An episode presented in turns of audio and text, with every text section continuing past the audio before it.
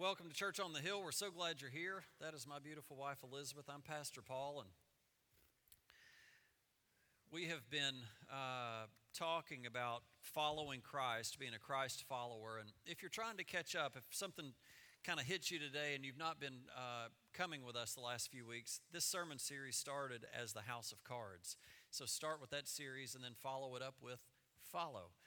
Um, but we started in John chapter 14, actually before it, when Jesus uh, came to a couple of the disciples and said, I want you to leave your boat, leave your work, and come follow me.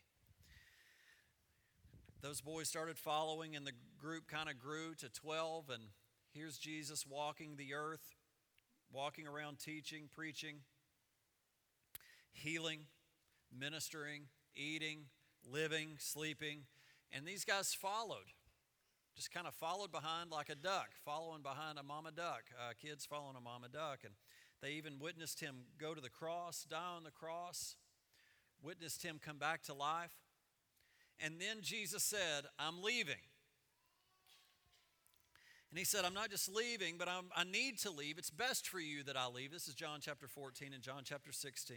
It's best for you that I leave because I'm going to send my spirit. And we've learned over the last few weeks why it was better that Jesus leave. Because if he were still here on the earth, we would not have his spirit, and our ability to literally have a personal relationship with him would almost be zero. For one man to have a personal relationship with billions of people, it just, it just doesn't happen, right? He was close to a small group just like you're close to a small group. But he said, It's best for you that I leave, that we would have his spirit, that we literally could have a relationship with him because we have his spirit, right? That's where we've been the last few weeks. So if you want to catch up, go back and check those podcasts. But we've been talking about following Christ, literally following him. If you are a Christian, if you pro- profess Jesus Christ as your Lord and Savior, then you are saying that you are a Christ follower. So, what I want to talk about today is are you a follower? What is a follower? A follower is someone who follows. It's about as deep as I get. But are you really following someone? What does a follower do? A follower watches the person in front of them and follows and stays with them, right? Um, us as a church, uh, a few years ago, Katrina hit down in New Orleans, and a couple years later, we took a trip to a mission, a missions trip to New Orleans to, to just help the repair and the restoring of that city. And uh, there was a handful of us, 10 or 15, I don't remember how many went, but uh, we would work during the day. But then one night we went down to Bourbon Street just to sightsee. And here we are, our big group, and we're just walking down the street. And I don't know if you've ever been to New Orleans, but it is not like here. At all. In fact, it's a pretty dark city. The only other city that I would compare it to would be Vegas. Um, they're not the same, but I will tell you, uh, New Orleans is not a place to um, get lost. And here we go walking together, and I, of course, take the very back of the group just to make sure our group stays together. And, and uh, the person that was right in front of me uh, was a young lady. I'm not going to say her name. But she would just walk and look and just enjoy the scenery, and then all of a sudden would just kind of, you know, just get taken in. And I would be back behind, like, whoa, whoa, whoa, back over here. Okay, thanks. And I mean, it was the whole time. It was so funny and it was so not funny. Because I'm like, if I got in front of her, we would lose her. We would lose her, and we cannot lose her. But I want to ask you are you following? Let me ask you this way when you look up, is there anyone in front of you? Or do you run your own life doing everything that you want and then, like, oh, I have messed that up. God, will you come fix this? God, I've messed up. I've made a bad decision. Will you come fix it? And we kind of expect God to come in and fix our mess and then, okay, God, we're good. And here we go again. Or are we following? I want you to know we have the Spirit of God 100% of the time. ready to lead us and guide us into all truth at all times. He says He is with us and He will never leave us. But I want to ask you when you look up, are you following? Are you watching the Lord's steps, what they do? A follower learns and listens and pays attention. And as we continue this thread of following, knowing that we have the Spirit of God leading us, knowing that we have the Word of God in us to learn from and to follow, I want to give you one basic um, aspects of being a follower of Christ. This is just one that we're going to deal with today, and it is witnessing. Say witness. Acts chapter 1, Acts chapter 1, verse 8 says, But you will receive power when the Holy Spirit has come upon you, and you shall be my witnesses, both in Jerusalem and all Judea and Samaria, and even to the remotest parts of the earth. This isn't even a question. It is, he isn't saying, Do you want to be my witness? He's saying, When you receive the Spirit. Now, I want to ask you who has received the Spirit?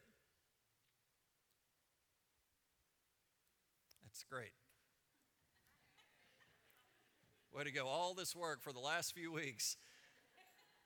When you receive Christ as your Lord and Savior, the Spirit of God comes into you, into your spirit.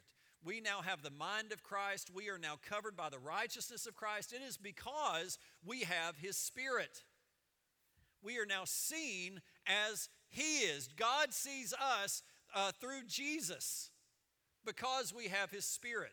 So if we when we receive the Spirit of God, we shall be His witness. So what does witness mean? Let me give you a couple definitions. Witness is attestation or attesting to a fact or an event, basically a testimony one that gives evidence specifically, one who testifies in a cause or before a judicial uh, tribunal. One asked to be present at a transaction so as to testify to it have taken place. Or finally, one who has personal knowledge of something. I want you to know that uh, when God calls us to be witnesses to Him, to His Word, to His kingdom, he does not expect us to be a perfect reciter of His entire word. He doesn't expect us to be full of all knowledge. Only He is. Only He is full of knowledge. What does He expect us? How does He expect us to witness? Acts chapter 22, verse 15 says that you will be a witness for Him to everyone of what you have seen and heard. That's it. You have got to be willing to talk about what you have seen or heard when you are filled with the power of Christ and you are walking this thing out. Now, the challenges that you're facing are getting faced with you walking with the power of Christ. As you walk that out, following God's word, obeying His word, and following His, his leading, tell people what you've walked through. Are you with me? I don't have to recite the whole book of Romans or First Corinthians. All I have to do is share what I've been through. Have you ever, uh, have you ever heard someone tell, uh, tell uh, a testimony or uh, uh, try to tell you about something that happened that they weren't at? It's like a waste of time. You know what? I think the fish just got incredibly larger than it was right? And I think you missed a bunch of details. Yeah, when someone tells you something that they personally have been through, you hear it. You can see it. You can see the battle scars on them. You can see the joy or the pain that they're going through. You know that they are giving you good testimony, right? Look at what it says in uh, Matthew chapter 28. It says, And Jesus came and said to them, Jesus came and said to them, All authority in heaven and on earth have been given to me. Go therefore and make disciples of all nations, baptizing them in the name of the Father and the Son and the Holy Spirit, teaching them to observe all that I have commanded you. And behold, I'm with you always, and even to the end of the age. Now, this says that all authority has been given to who? That was right. Read it again. All authority has been given on heaven and on earth to me, which is Jesus. All authority has been given to Jesus. What have we been given? His Spirit. So all authority is in us. We are a temple of the Holy Spirit. So when we speak according to God's word, when we speak according to God's will, that's why it says when we speak and ask according to his will and his way, it's a, it's done. Why? Because all authority has been given to Christ. Christ has been given to us. So, can you see the importance of you speaking forth the Word of God and what the will of God is and what the Spirit of God is saying? It's the way that His kingdom is proclaimed throughout the earth, is by your mouth. It has to come out of you. It was never intended for the power of God and, and all these great miracles and stuff to just be contained within the church. No, it was, it was given to the church so that we could cover and find the lost and bring hope to a hurting world. It was never intended for us to keep our mouths shut. We are supposed to talk. Look what it says in 1 Peter chapter 3 verse 15. But in your hearts honor Christ as the Lord as holy, always being prepared to make a defense to anyone who asks you for a reason for the hope that is in you yet do it with all gentleness and respect. This is a great scripture. I love this. Um, be prepared to make a defense. I want you to think about how you prepare.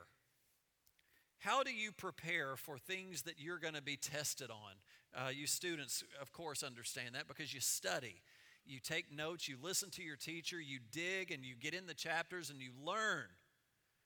If all you did, and I'm going to use Brandy as an example because she's a, nurse, a nursing student, if all you did was take what your teacher came out of her mouth, that would never cover everything that was on your test. That's you, Brandy. I'm talking about you. Yeah. You have to dig, you have to work. You have to search and study. She's, she's in the nursing department. And if all you did was just take the small snippet of what the teacher told you, it wouldn't be enough. You have to dig after it. You prepare. If you show up unprepared, your grade is going to show it. Now, I'm the, I'm the, I, I kind of think I'm one of the, the weirdest, goofiest people on the earth um, because I'm incredibly anal retentive about certain things. And Elizabeth, she's getting her PhD as well as teaching classes, so there's a few mornings that I cook breakfast.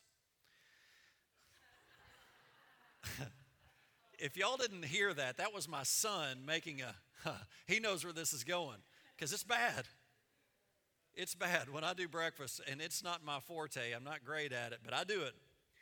But I usually do simple stuff uh, bagels, cut them in half, put them in the oven, get them out, and throw the peanut butter and the jelly at the kids and say, good luck. But every now and then I cook. Y'all have heard me say I cook biscuits and gravy, or I'll do uh, eggs and bacon and uh, toast every now and then, like an egg sandwich. But every time I have that responsibility, the night before, I'm preparing. I'm setting out the, the, uh, the flour, and let me tell you, it is um, self rising flour. I've made that mistake before. I set out the flour, and if you don't use self rising on our recipe, they come out looking funny.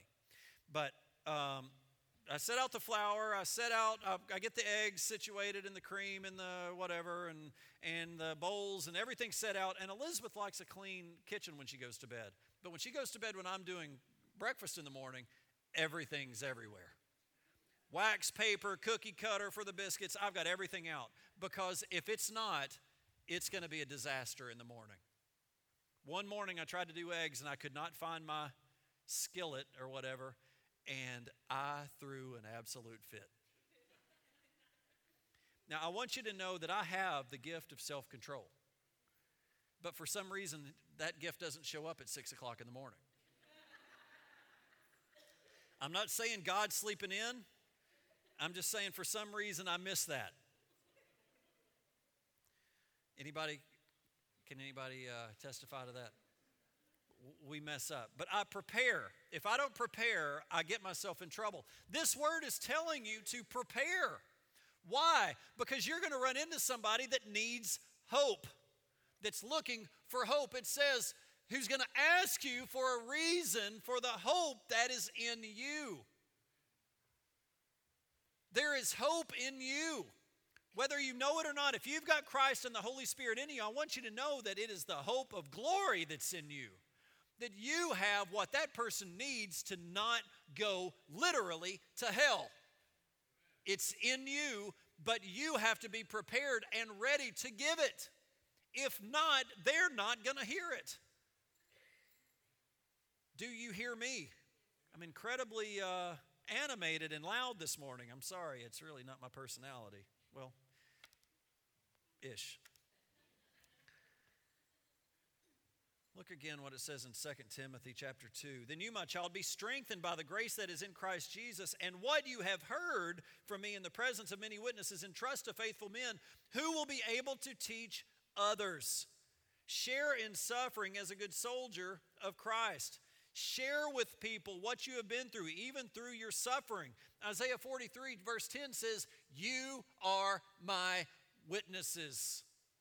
You are the ones that are to go out into the world. It says in Acts chapter 4, verse 20, For we cannot speak of what, for we cannot but speak of what we have seen and heard. Your life, your walking with the Spirit of God and being in the Word is enough to reach a lost person. You do not have to be full of all these scriptures to be able to recite. All you need to do is talk about what you have seen and heard. Ultimately, our witness is Jesus Christ his death, his burial, and resurrection. That's in 1 Corinthians chapter 15, verse 1 through 4. If you want just the basics of the gospel, go to that. It says that Jesus is the only way to salvation. In, in the Gospel of John, he says, I am the way, the truth, and the life. No one comes to me except, no one comes to the Father except through me, which is Christ. We must lead them to Christ. And the way that we do it is not just beating them over the head with the word. Do you remember what we read just a moment ago? Um, it said to do it with gentleness and with respect. Not sitting down with someone and them asking for help and you telling them everything they're doing wrong and stomp them into the ground. Love on them. They are looking for hope. The way to show them that hope is to show them what you have seen and heard, not judge them. Show them what you have seen and heard.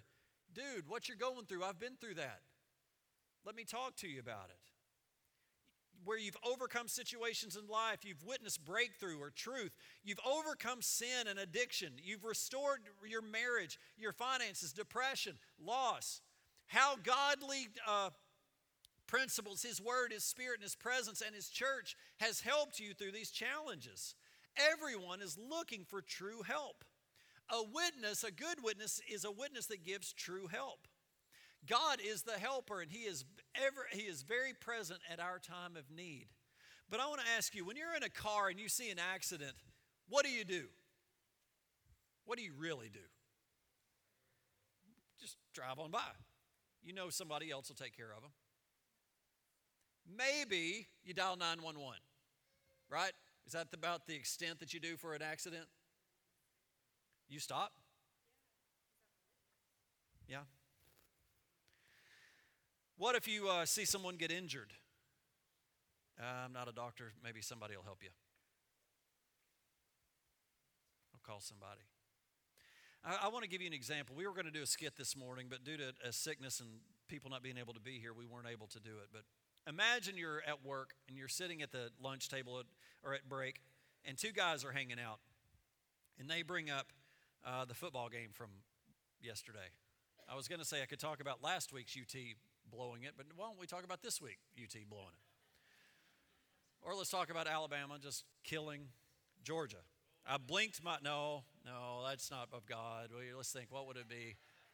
I'm kidding. Yeah, um, I blinked my eyes. It was ten to three, and then I looked at my phone again, and it was thirty-eight to three. Like, what happened? Um, Roll Tide. Uh, yeah. Okay, two guys are sitting at, the, at, at lunch or at just hanging out, and the dude says, "Dude, you catch the game yesterday?" Yeah, man, it was it was good or it was bad. Yeah, did you see this play? Yeah, man, I got so excited. My wife got so mad at me. Yeah, man, that was a cool play though, wasn't it? He ran for whatever. Did you see the way the UT game opened up with a running for that touchdown? Yeah, and my wife got so mad she left for a couple hours. Yeah, but man, I can't believe Bama won that big. Do you see what I'm saying? Or two ladies get together, and this lady says, and, and again, I said this first service, this is such a joke for me to try to discuss a woman's conversation because I can't. But talking about life and everything else that's going on and their hair and their job and their relationships and one's you know one says yeah man my life's falling apart. And the other one's like yeah mine's falling apart too. Well this happened to me yesterday. Yeah but this happened to me yesterday. And everybody keeps one up in each other. I hear that all the time. Man i'm so tired. Oh my gosh i'm so tired. Let me tell you what time i went to bed. And i'm like i just told you i was tired. Can't you ask why i'm tired or do you have to tell me why you're tired? Do you follow me? Where if these two guys sat down and said, Man, did you see the football game? Yeah, man, it was wild. I can't believe it. Yeah, did you see this play? Yeah, my wife got so mad. Yeah, but did you see this play? Yeah, and I know it was awful. And yeah, but my wife got so mad she left. And the guy says, Whoa, she left. What happened? Well, it wasn't about the football game, it's about years and years of bad stuff. What are you doing about it? Well, I don't know what to do. She's so upset with me. And then we just start opening up. Well, let me tell you how I've what I've been through in my marriage. I've been through this and I've been through that and I've been through this and I've been through that. Yeah, but you seem to have it all together. Well, it looks that way, but we're still working on it. Well, what did you do? Well, I will tell you. It's my relationship to Christ. I could never do this without it. I, I could never love my wife the way I'm supposed to love her without the Lord in me. And you see, it's, it's, through, it, it's through a situation and it's real. I can tell this guy specifically what I've been through and how I tried to do it on my own and failed and failed and failed. But instead, we wind up talking about the football game, and the guy never gets help, where the door has just opened for me to be able to lead this guy to the Lord through what I've walked through, through his broken marriage may even be a sinner, may be an atheist, but all I've done is planted a seed. And what's happened is, is when I decide to give my testimony according to God's word, even if it's just about my marriage, the Spirit of God anoints that testimony and hits that man right where no one else could hit him and softens that heart. I can't save someone. I can't make somebody turn their life around, but the Spirit of God can. And when I start to share my testimony and then ultimately lead them to a relationship with Jesus Christ, the walls come down. Maybe he doesn't get saved right then. Maybe it's not till later, but a seed has gone in. It says in Revelation chapter, uh, Mikey, can you jump ahead for me? Revelation chapter 12, 11, they defeated him by the blood of the Lamb and by the word of their testimony. Satan is defeated by the blood of Jesus and by your testimony. What's your testimony? What you've seen and heard. Do you hear me? Your testimony, your witness to life, life with Christ, overcoming. But that's not all. You also have the word. It says, I have hidden your word in my heart that I might not sin against you. I want to ask you, is the word hidden in your heart? I want you to know I started reading the one year Bible in 2001 and I've read it every year since. And I feel like that that word is still getting in my heart. It did not happen overnight. I will tell you the power of God happened in my life overnight when I started getting in His Word. But His Word literally getting into my heart, it took time over and over and over and over and over. I don't have the best memory. I can my flesh can kick in so quickly, but it says, I want you to look at what this says in Joshua chapter 1 verse 8. Study this book of instruction continually. Meditate on it day and night so you will be sure to obey everything written in it. Only then will you succeed and prosper in all that you do. If we do what? Study the Word, hide it deep in your heart. I believe that having the Word of God in your heart helps keep you from sinning. We just read it. Do you know the Word? 2 Timothy chapter 3 says, All scripture is given by inspiration of God and is profitable for doctrine, for reproof, for correction, for instruction in righteousness, that the man of God may be complete, thoroughly equipped for every good work. Can you see the combination of the word being in your heart and the Spirit of God being with you? Let me tell you, ain't no valley low enough, ain't no mountain high enough. If I've got the word along with the Spirit, there is nothing that can separate me, that can take me down. Not sin, not man, nothing.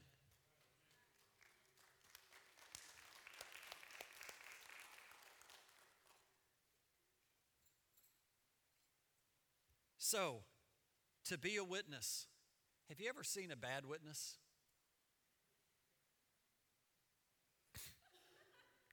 have you ever seen a bad witness? Has someone ever given you bad witness to you badly? Dude, you need to leave that woman. You need, you need to go, you need to go over here with me and the boys and go hang out and play cards tonight or whatever.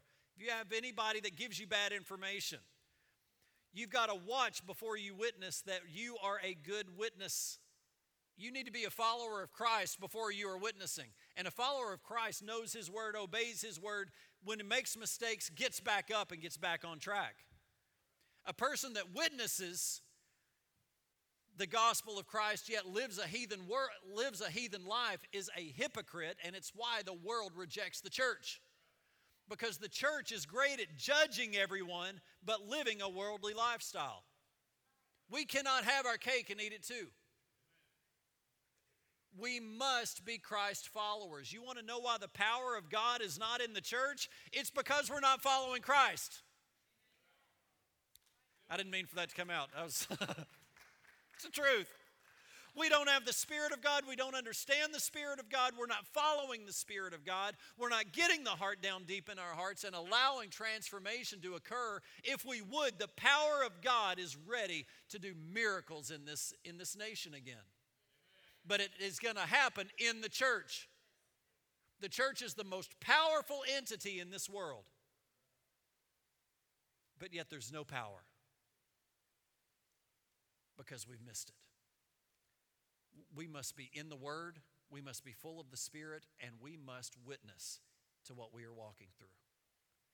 I want you to know I do not do everything right. I make multiple, multiple mistakes daily. But there is a way to fall down and get up, and there's a way to walk the wrong walk. The Spirit and truth. The Spirit is in you, the Word is in you. You have the Spirit, you have the Word. We've got spirit. Yes, we do. We've got spirit. How about you? Do you? Do you really? Even though we have all of this, we must witness and we must walk. We must witness and we must walk. We must not drive by a wreck. We must not ignore somebody hurting. If you would start listening and start stop thinking about what you need to say next the door is going to open for you to, uh, to lead someone lost to the lord. Those doors are so open and it's so simple to just testify what you have seen and heard. That's it. Just testify what you've been through and how god has helped you. You are going to lead people to the lord and it's not going to be some goofy churchy thing it's going to be the Spirit of God doing a miracle in somebody's life. In you. In you. Will you guys stand up with me? If you'll just bow your heads with me, I just want to ask you are you really a follower? Are you reading His Word? Are you following His Spirit? Who's walking out in front of you? Is it you? Is it the world? Holy Spirit, we need to learn how to be led by you. We need to start all over and start looking for you and follow you just like we would follow the leader, like we did in kindergarten. You haven't made it hard for us to hear you or see you. You've made it easy. You're in us. Just ask you, Holy Spirit, to fill us, to transform us. And Lord, that we would make a conscious decision to follow you. Just praise your holy name. You're so good. You're a good, good Father. It's who you are. And we're loved by you. It's who we are.